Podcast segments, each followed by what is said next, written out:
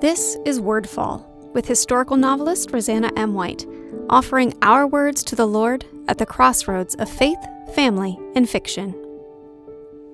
Looking to the Rock. We all know the story of Moses bringing water from the rock. We know it not only because it was one in a long line of miracles, but because it's the one that he did wrong, the one that made God say Moses wouldn't be allowed to enter the Promised Land. In case it's been a while since you've studied the passage, here it is from Numbers 20, 7 through 12. Then the Lord spoke to Moses, saying, Take the rod, you and your brother Aaron gather the congregation together.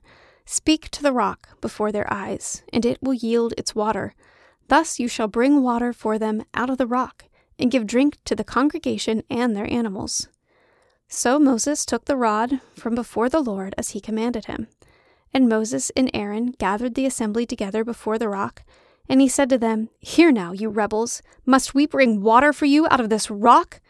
Then Moses lifted his hand and struck the rock twice with his rod, and water came out abundantly, and the congregation and their animals drank.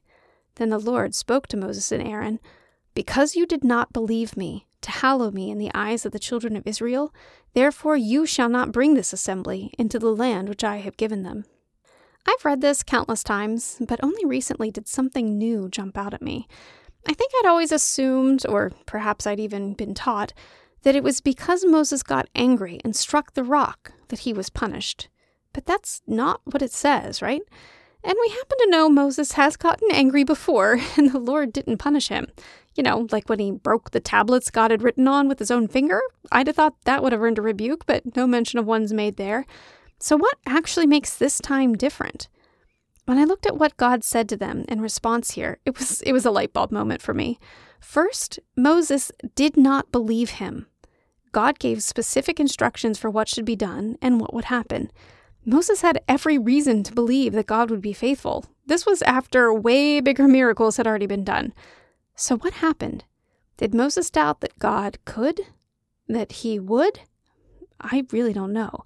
But when we look at what Moses said to the people, I think the doubt was not in God. I think it was in the worthiness of the people. Moses was so frustrated with these people that his entire speech wasn't about God at all. It was entirely about them. Which leads to what really struck me. God doesn't just tell Moses he failed to believe, he says he failed to hallow me in the eyes of the children of Israel. That is the real sin here, I think that here he was with another beautiful, miraculous moment when God is about to demonstrate his love and power. And what does Moses do? He berates them. He rebukes them. He calls them rebels. And then he says, We, as in he and Aaron, will bring water from the rock. Never once does he point the Israelites back to God in this speech. Never once does he address the rock as he's instructed, or even address the Lord. Never once does he direct either his own heart or theirs to the Lord. But something else struck me here too. God was still faithful. Moses screwed up, but God delivered. The people were not faithful, but God didn't abandon them.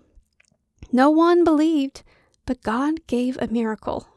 There were consequences for Moses' disobedience, unbelief, and failure to point the people to God but they were consequences for him. God still met the need that required this miracle to begin with. I find that so encouraging. Because let's face it, we all screw up. We all address the problems in our lives instead of trusting Him for the solution. We all fail to have perfect belief in the promises He's made us. But God still delivers. God doesn't abandon us. God will still provide the miracles we need sometimes we it certainly feels like we're surrounded by a rebellious, faithless people, right? But there's a lesson here for us in those times.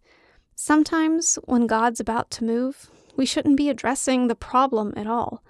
We should be addressing, looking to, focusing on the thing from which the miracle is going to come. Don't look to the masses. Look to the rock.